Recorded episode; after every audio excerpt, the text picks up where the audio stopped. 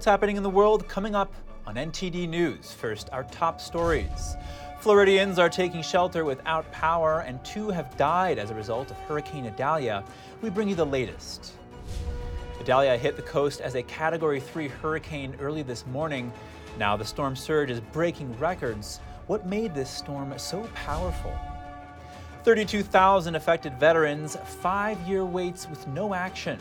The Department of Veteran Affairs could have some explaining to do to Americans on problems with processing disability claims. The Chinese Communist Party trying to influence people online in the U.S. Facebook deleting thousands of accounts tied to the world's largest disinformation campaign. And a rare blue supermoon is set to light up the sky tonight, and it will be the biggest and brightest moon of the year. Find out what makes this night special.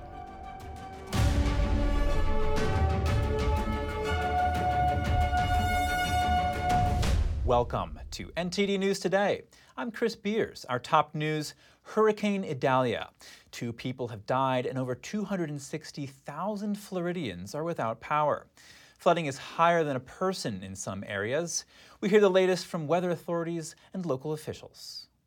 We're expecting Idalia to move quickly. The forward speed's almost 20 miles an hour now, so it's not going to have a whole lot of time to weaken as it moves inland across North Georgia, North Florida, and into southeast Georgia. So we have hurricane warnings in places like Gainesville, Valdosta, all the way up to Savannah and Hilton Head. So we're going to be substantial inland wind uh, event with this storm. We know that there's parts of Georgia and South Carolina that are prone to catastrophic inland flooding. And so people need to still listen to their local officials and uh, listen to what they're telling them to do to make sure that they're making sure that they can stay safe during this storm as it passes through. We're mainly concerned with is the same thing that you're experiencing up in Crystal River. Uh, the, we have flooding, extensive flooding along our coast right now. We have about 126 miles of waterfront land here in Tampa, and that is only going to rise. We're at uh, low tide, the tide's coming in. We expect that king high tide around noon to one, and that's going to bring in several additional feet of water. We are encouraging citizens, of course. Uh, we expect power outages. Uh, but again, our providers are working around the clock to shore up our uh, utilities. We're, we're advising people again to uh, to stay away from downed power lines. Uh, very important. Idalia is now a Category 2 system. It briefly grew into a Category 4 just before landfall. Now, storm surge could rise as high as 16 feet in some places and has already broken records. Some counties are under curfew to keep residents off roads, and shelters are housing thousands who evacuated from the hardest hit areas. The storm is now heading into Georgia. It's projected to re enter the ocean along the South Carolina coast late tonight. Some of the warmest water on the planet fueled Hurricane Idalia as it careened toward Florida. NTD's Andrew Thomas has the latest on how the hurricane got so intense. Hurricane Idalia has been feeding off the Gulf of Mexico's warm waters for days. Hurricane researcher Phil Klotzbach explains how. It's 88, 89 degrees over where the storm's going to be tracking, so that's effectively rocket fuel for the storm. So basically, if you don't have the shear kind of tamping stuff down, you have effectively extremely hot water um, that's been untapped by storms this year. You know, it's, it's basically all systems go. A hurricane gets stronger as it approaches the coast but storms usually lose strength after they make landfall. And obviously, Katrina was horrible, but it was weakening as it came on shore. And that was kind of the, the old way storms behaved in the northern Gulf. But recently, we've seen a lot of these storms rapidly intensifying up, up to or almost up to the point of landfall.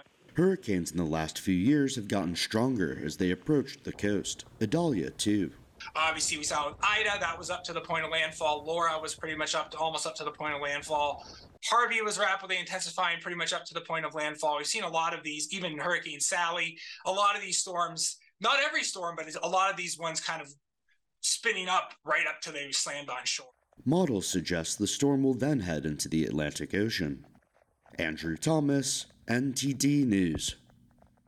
The Federal Emergency Management Agency says remaining money in the federal government's disaster relief fund will be prioritized for a string of recent and anticipated disasters. So today, I am directing the implementation of immediate needs funding. This means that FEMA will prioritize available funding for critical response efforts to Idalia, the Maui fires, and any other extreme weather events that may come our way. Agency Administrator Deanne Criswell said funds would go towards Hurricane Idalia as well as Maui's wildfires. She said the funding would also be used for any other extreme weather events coming our way. The announcement comes after agency officials warned the disaster relief fund could dry up within weeks without additional congressional action. But lawmakers are not set to return back to the Capitol until September 4th. Criswell says the current measures are a temporary solution. Funding for long term recovery projects and hazard mitigation projects will be put on hold until Congress takes action. That will ensure the agency has enough money on hand for its disaster relief funds. Criswell noted that the agency has requested $12 billion from Congress to get them through to the end of the fiscal year. The agency will start to move some of its recovery projects, delaying them until the next fiscal year. It is not yet clear if Congress will agree to pass the additional disaster funding. It's tied together in a bill that also seeks more than $40 billion for Ukraine. Heading to Hawaii, rescuers have all but finished searching for the victims of the deadly wildfire. Authorities say it's unclear how many people have perished. We have wrapped up almost completely the uh, search and recovery mission and moving into the next phase. That next phase is with the EPA doing the hazardous waste removal. The urban search and rescue, like we briefed before, they completed 100% of their area. We have that last remaining 1%, which was the ocean. We have four miles that the FBI is going out right now, and they're going to go 200 yards out. No human remains have been found by the search crews uh, since they've been there. Maui Police Chief John Pelletier said every effort is being made to ensure the search is complete. He asked for trust and patience as officials continue to identify remains. There are 110 missing persons reported, and more than 50 of those are open cases. Officials say rescue priorities are shifting to removing hazardous materials and making the area safe for residents to return. Blood thinners and diabetes medicines could become less expensive. The Biden administration includes them on the list of the first 10 drugs up for price negotiations with Medicare. To understand how this could impact American small business, I spoke with Javier Palomarez.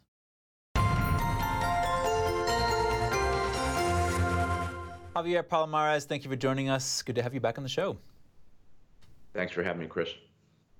Javier, will these cost reductions make a noticeable difference in the financial health of small businesses? Yeah, I mean, I think, uh, you know, this is historic. It's the first time in history that Medicare can negotiate directly with pharmaceutical companies on, on the price of, of, of, of their drugs. Uh, this is obviously a big win for the Biden administration. It's a big win for small business. Ultimately, I think it's a big win for uh, all Americans. Uh, and there's some significant implications, particularly when I look at the Hispanic community. You know, the diseases that plague the Hispanic community, things that come to mind are, are diabetes and, and heart disease. Uh, of the 10 drugs that will be impacted, four of them are meant to treat diabetes, and two of them uh, will treat uh, heart disease. But I think it's important, Chris, that we that we uh, fight the urge to villainize anybody in this process. Uh, you know, it wasn't that long ago that uh, that we were praising this very industry uh, during the height of COVID. We were praising this very industry for coming to the rescue. So I'm hopeful that the pharmaceutical industry and our government can uh, come to terms with each other and and work together for the betterment uh, of the American people. At the end of the day, we need to make sure that we allow the industry the resources it needs to continue to create and innovate these life-saving drugs. And talk to us a bit about the effect these cuts will have on the ability of small businesses to attract and keep new talent. Yeah, this is, uh, uh, this is huge for small businesses. I said, you know, healthcare, as you well know, is a critical part of uh, a small business expenses. Uh, when you own the small business, you you typically you subsidize your employees' uh, health coverage uh, to include prescription drugs. This will obviously lower the amount spent on these prescri- prescription drugs. uh, and that's going to reduce the cost per employee for for the employer. Uh, you know, that's a benefit uh, when when when it comes to not only attracting but retaining the best talent you can for your little business. So this is uh, this is a big win for American small business. Now, I'm just wondering, do you think that these drug companies could pass these cost cuts on to the consumer in some other way? You know, I'm hopeful that that, that doesn't happen. There are obviously several players in the supply chain. Uh, but listen, we are the wealthiest country uh, on the globe. Uh, yet we pay 250% uh, more uh, than people in comparable countries uh, when it comes to life-saving medications. So um, you know we need to we need to figure that out. And oftentimes these very medications, these medicines, are created right here in America. The drugs that are subject to negotiation uh, are are you know the kinds of drugs that literally you know 60 70 million americans need right now and so this is a boon for the american people and it will improve uh, i think the lives of countless americans Javier Palomarez, founder and CEO of the U.S. Hispanic Business Council. Thank you again. Thanks for having me, Chris. Have a good day. Coming up, Texas Attorney General Ken Paxton responds to a journalist who said the impeached official is planning to resign before his trial. We'll have that and more after the break.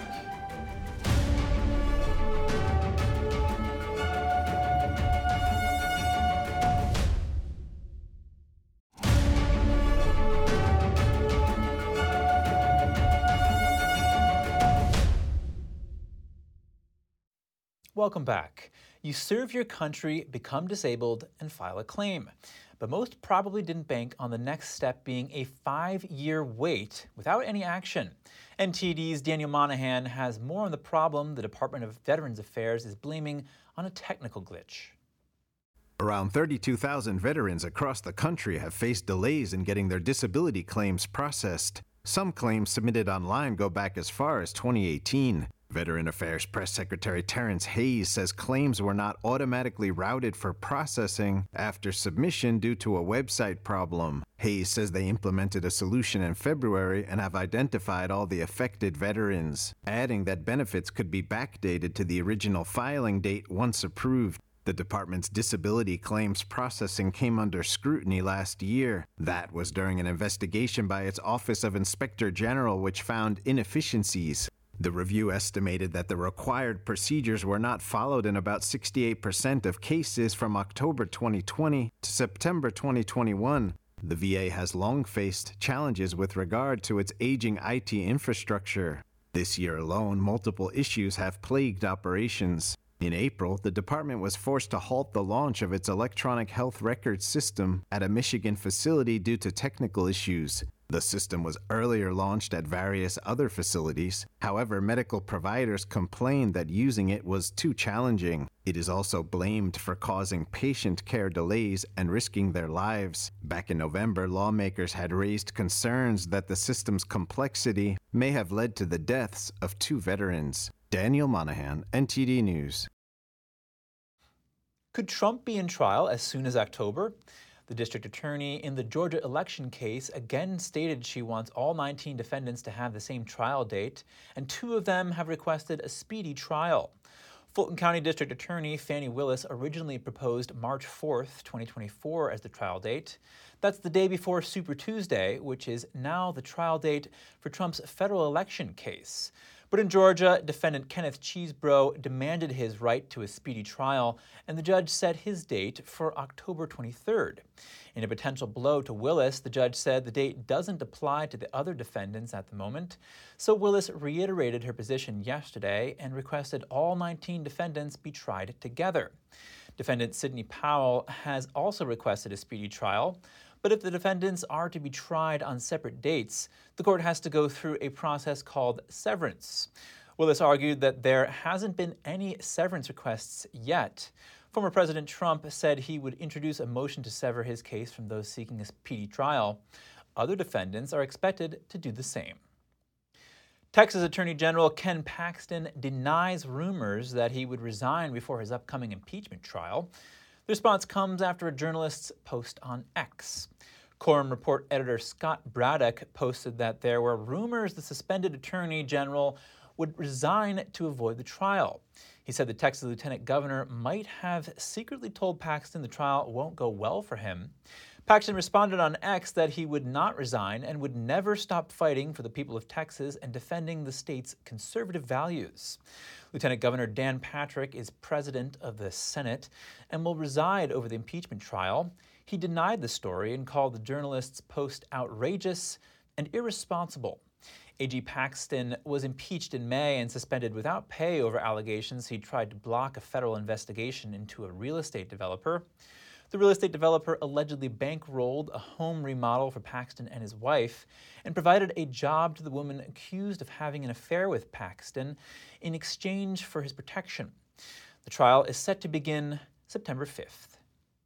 Thousands of social media accounts are being linked to the world's largest disinformation campaign. The driving force behind it? The Chinese Communist Party and its machinations to change people's opinions on China. Facebook and Instagram parent company Meta says it uncovered a disinformation campaign with ties to Chinese law enforcement. The company took down more than 7,700 Facebook accounts and over 900 pages. Meta tied these accounts to a previous disinformation campaign called Spamouflage. The company made the announcement in its new quarterly threat report, saying, Taken together, we estimate Spamouflage to be the largest known cross platform covert influence operation to date. Accounts tied to the Spamouflage network usually publish posts praising China while criticizing the US and American policies. One example is a text regarding the origins of COVID, which was translated into eight different languages and published in separate posts. The English version of the post read Great clue suspicious U.S. seafood received before the outbreak at Huanan Seafood Market. However, these accounts don't seem to be very successful. Meta told CNBC these operations are big, but they're clumsy, and what we're not seeing is any real sign that they're building authentic audiences on our platform or elsewhere on the internet. In its quarterly threat report, Meta also said it found ill intended activity from Russian accounts the company reportedly blocked thousands of malicious website domains as well as attempts to run fake accounts and pages. Those accounts were focused mostly on changing people's perception of the Russia Ukraine war. Coming up, don't fall prey to the number one text message scam. And as the amount of caffeine contained in the latest energy drinks increases, some are worried how it could affect children. We'll have the details soon when we return.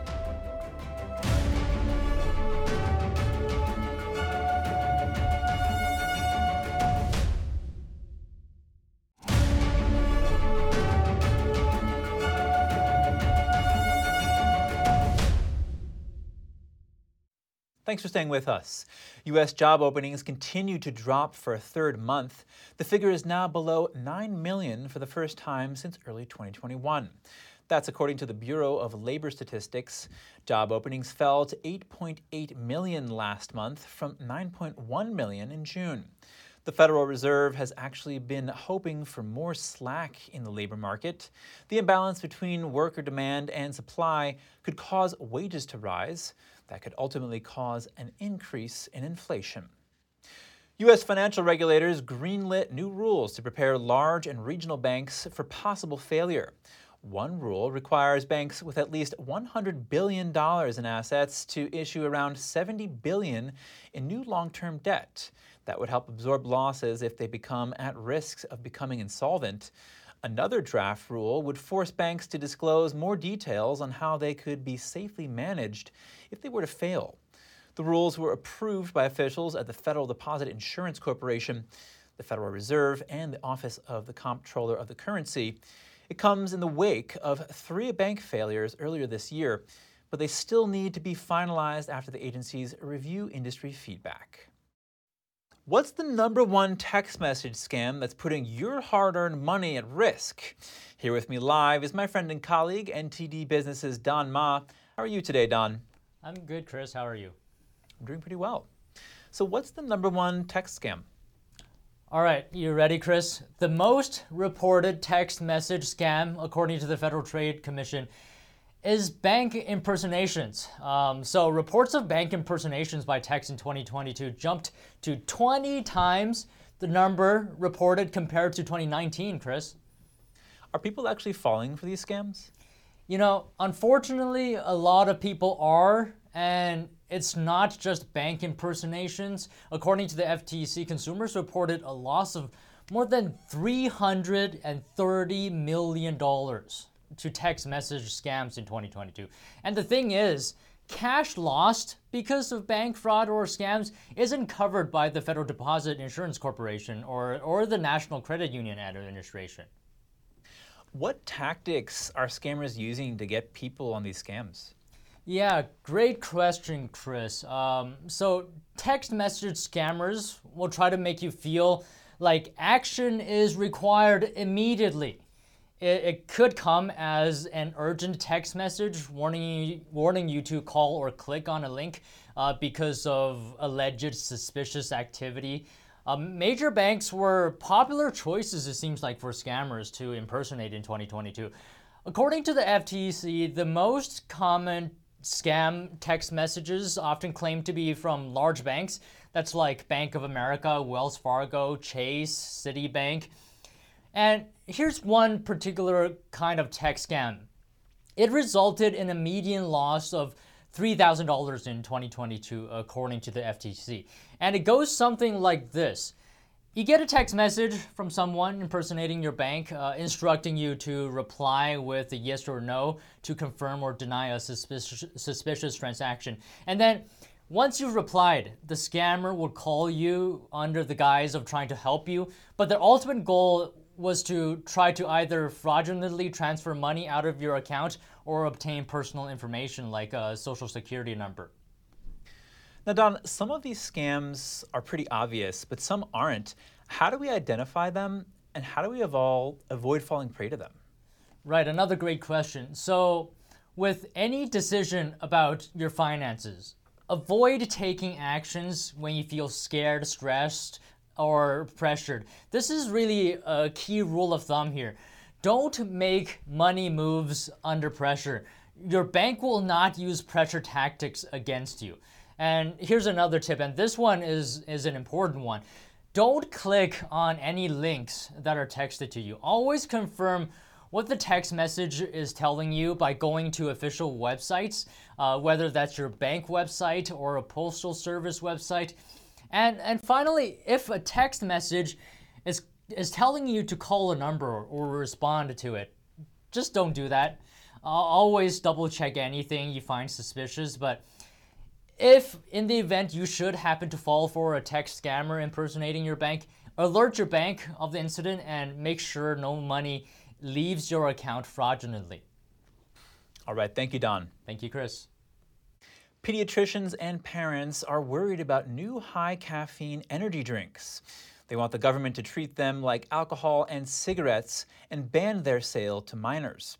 A single serving can contains as much caffeine as six Coca Colas. Prime Energy launched this year with 200 milligrams of caffeine. It exceeds permissible caffeine levels in Canada, Australia, and New Zealand. Rival products like Ghost Energy and Kim Kardashian's Kim Aid have just as much caffeine. The American Academy of Child and Adolescent Psychiatry says there is no proven safe dose of caffeine for children.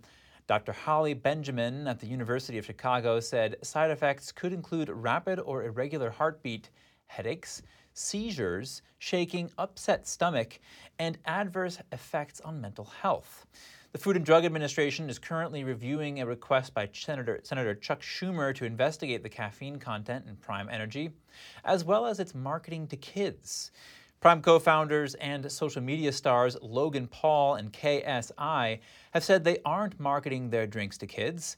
They say retailers should police sales to minors. 14 million people are likely to pass through airports this Labor Day weekend, capping off the busiest air travel summer on record.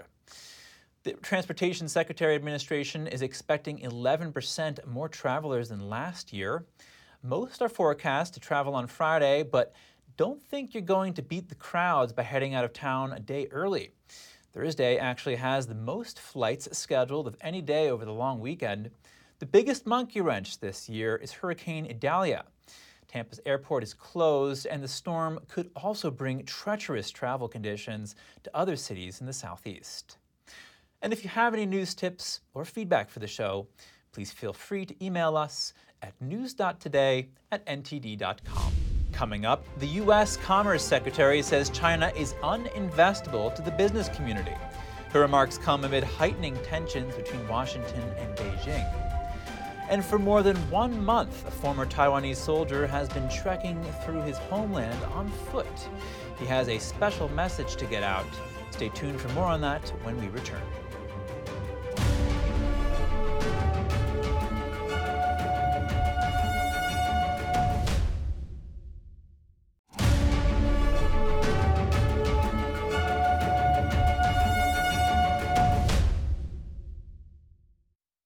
Welcome back. If you're just joining us now, here are some of today's top headlines. Hurricane Idalia is heading through northern Florida and into Georgia, now as a Category 1 storm. Two deaths have been reported since its landfall as a Category 3 hurricane. More than 260,000 Floridians are without power. Fulton County District Attorney Fani Willis again seeking to expedite the trial of all 19 defendants in the 2020 election case. She wants the same trial date on October 23rd. And Veterans Affairs revealed a glitch in their website led to delays for tens of thousands of veterans to get their disability claims processed, some waiting several years. The department says it's working out another system. China is uninvestable to the business community. That's what Commerce Secretary Gina Raimondo is saying to high level Chinese authorities on her trip there. She says the Biden administration doesn't want to decouple from China despite that. Let's hear from Grant Newsham, senior fellow at the Center for Security Policy, about the circumstances surrounding Raimondo's trip. Grant Newsham, thank you for joining us. Commerce Secretary Gina Raimondo is in China saying the business community views China as uninvestable. Tell us about why she's making these remarks. Well, she's stating the obvious, and this is something that was obvious probably 10, 20 years ago. Uh, the Chinese government has put up such obstacles to American companies, any company, foreign company, trying to do business in China, uh, that it's very difficult to really do business the way we know it. Uh, consider it uh, in the Chinese markets is basically like a Ponzi scheme run by the mafia. As I said, this was obvious a long time ago. I remember hearing a prominent uh, person in a, a well known Western financial firm say this about seven or eight years ago. His main point was there's no property rights in China. The corruption is just too much. And the government wants to do you in and replace you with a Chinese company. How does this affect U.S. investment in China then? Well, US investment in China is slowing, but at the same time, it seems as though these people simply will not learn their lessons. Uh, they are still pushing for uh, investment, for staying in the Chinese market. It's this lure of selling one of something to every one of the 1.4 billion Chinese people. As I said, if they haven't figured this out by now, uh, shareholders ought to be bringing lawsuits against uh, the CEOs of these companies that have put them into this uh, dangerous a market where everything is at risk and at the whim of the Chinese Communist Party. Now, U.S. China relations more broadly have deteriorated over the past year. I mean, if we look at China's aggressive stance toward Taiwan, as well as the spy balloon incident, how are these political circumstances affecting U.S. trade in China? Now, I would say the U.S. China relationship hasn't been very good, at least for a long time, certainly since uh, Mr. Trump came in. Uh, once the Americans actually kind of stood up, uh, the relations didn't get very, uh, didn't get any better. They did get worse. But this all directly affects U.S. business. U.S. Uh, business is in China at the sufferance of the Chinese Communist Party and to provide the necessary foreign exchange, technology, and know how to allow the Chinese Communist Party to develop its economy and to paper over huge fissures in Chinese economy, Chinese society. When 500 million Chinese are still living on five bucks a day, uh, the Chinese uh, sort of economic miracle looks a lot less like an economic mir- miracle, but it has by and large been funded by Westerners and other foreigners, particularly the Japanese. Now, Raimondo is also saying the Biden administration is not planning on decoupling from China um, despite these circumstances we're talking about. If not decoupling, what are they planning on doing? Well, hopefully, it's at least to de- disentangle, uh, to get out of this uh, mess that is the Chinese uh, market, it is the Chinese Communist Party. Uh, at least they should be doing that. Uh, the idea seems to be well, if we're talking, if we have communication, we understand each other, uh, that's good. And it's a very American way of looking at things. But the Chinese are as smart as us, if not smarter, and they understand exactly what's going on, why we're concerned. And they don't want us to put any restrictions on doing business with China because it hurts. So the administration's trying to have it both ways, is to sort of uh, be a little tough on China, but at the same time, show them that we want to be friends. Uh, but this is a circle that can't be squared. The Chinese Communist Party's objectives uh, are ultimately to dominate the United States, and that's putting it nicely. Grant Newsham, Senior Fellow at the Center for Security Policy, thank you again. Well, thanks for having me. Dressed in camouflage and holding a plastic rifle, a former Taiwanese soldier has been traversing Taiwan on foot for over a month, bringing one message along with him. Here's his story. Dressed in camouflage and holding a plastic rifle, this former Taiwanese soldier has a new mission. Cai Dongling is 22 years old and was discharged from the army in July. Since then, he has been traveling around his homeland with one message for his compatriots be prepared for war. I am touring Taiwan in military attire and full gear. I hope through this I can encourage people to participate in national defense, increase counter enemy awareness so that Taiwan can avoid the impact brought on by war, to make Taiwan better. Cai's initiative comes amid rising tensions with China.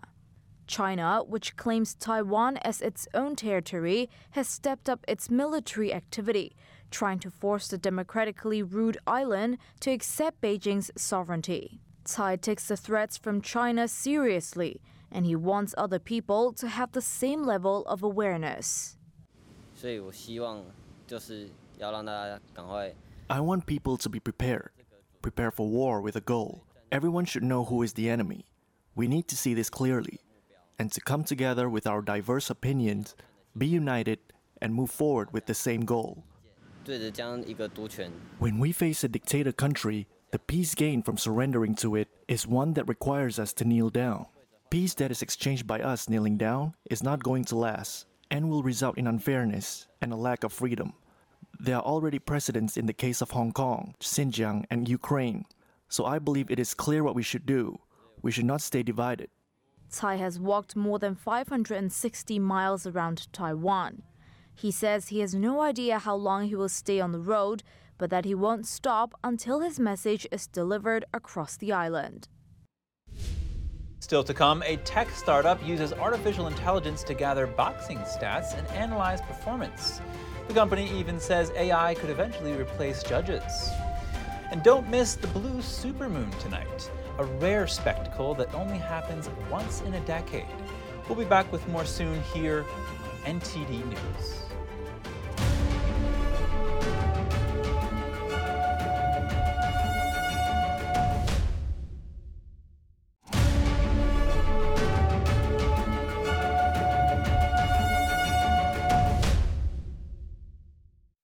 Thanks for staying with us. A tech startup is hoping to use artificial intelligence in combat sports. In London, boxers got the chance to size up the new technology. NTD's Andrew Thomas steps into the ring. Round one. A Danish startup has developed an AI system called Deep Strike. The software analyzes jabs, crosses, hooks, and uppercuts, and how much they hurt. So you give it a video feed of a boxing match, and what it's going to give you is an automated count of strikes thrown, uh, what's landed, the impact quality of the shots. Amateur fighters tested Deep Strike at the Camden Boxing Club in London for the first time. I think it's going to be absolutely transformative for the clubs. Every single club out there in the world will be able to provide their fighters with uh, performance analysis that, for now, is limited to a very small group of people. And they can stream their fights as if they had a professional TV crew right there. The system displayed a list of stats. The software was also able to follow the action and show highlights between rounds. Like uh, uh, this round, red was really good, so a lot of highlights from red there. And what's really, really cool is you can give it like, say, two, three cameras, static cameras and tripods. It can convert that into something that looks like a professional TV production, uh, all automated. Boxing has been mired by suspicions of corruption for years. Jabbers says they are being asked repeatedly whether AI could eventually replace referees and judges. The startup says the software showed it can do the job during a non-live test. There's been so much talk about that, you know, oh, can we like use that as a referee or a judge? I mean, it's not going to be a referee. It's not going to jump into the ring with you and be like, oh, you know, break or whatever. But as a judge, in theory, yes, you could use it as a judge. Though I suppose that's just very political. Jabbr hopes to make a beta version of their technology available to the public later this year. If all goes well, AI could be part of the future of boxing and other combat sports. Freshwater may be as contaminated with microplastics as the oceans. A Geneva based nonprofit has been scouring the seas, but now the organization is turning its attention closer to home. Let's take a look. One of Europe's largest bodies of fresh water is just as polluted with plastic as the world's oceans. Geneva based OceanEye made the discovery and is now looking to clean up Lake Leman. The order of magnitude of concentration is the same, so we found that interesting because we often have the image of the Leman Lake as big as Alpine Lake with crystal waters, but it's not always quite the case. The founder of OceanEye is worried that time is running out to act. Euh, Projections are quite pessimistic if we do nothing. The positive side is the collective awareness on this issue. When we began working on plastic 12 years ago, we talked about plastic particles in water. People took us for wackos, and now it is a recognized problem. Microplastics come from the breakdown of various consumer and industrial plastic waste, and they're accumulating in the world's oceans. On parle de plusieurs dizaines d'années à plusieurs centaines d'années pour la dégradation de ces. We talk about several dozens of years to several hundreds of years for the deterioration of those plastics. So we need to stop this pollution upstream and downstream. Today, the consumption of plastic in Switzerland is 120 kilograms per person and per year. Leman is the largest lake in Western Europe. The crescent shaped basin covers 225 square miles. Good sleep is all about establishing a relaxing bedtime ritual. Let's get some tips. Here's Gina Marie with Strong Mind and Body.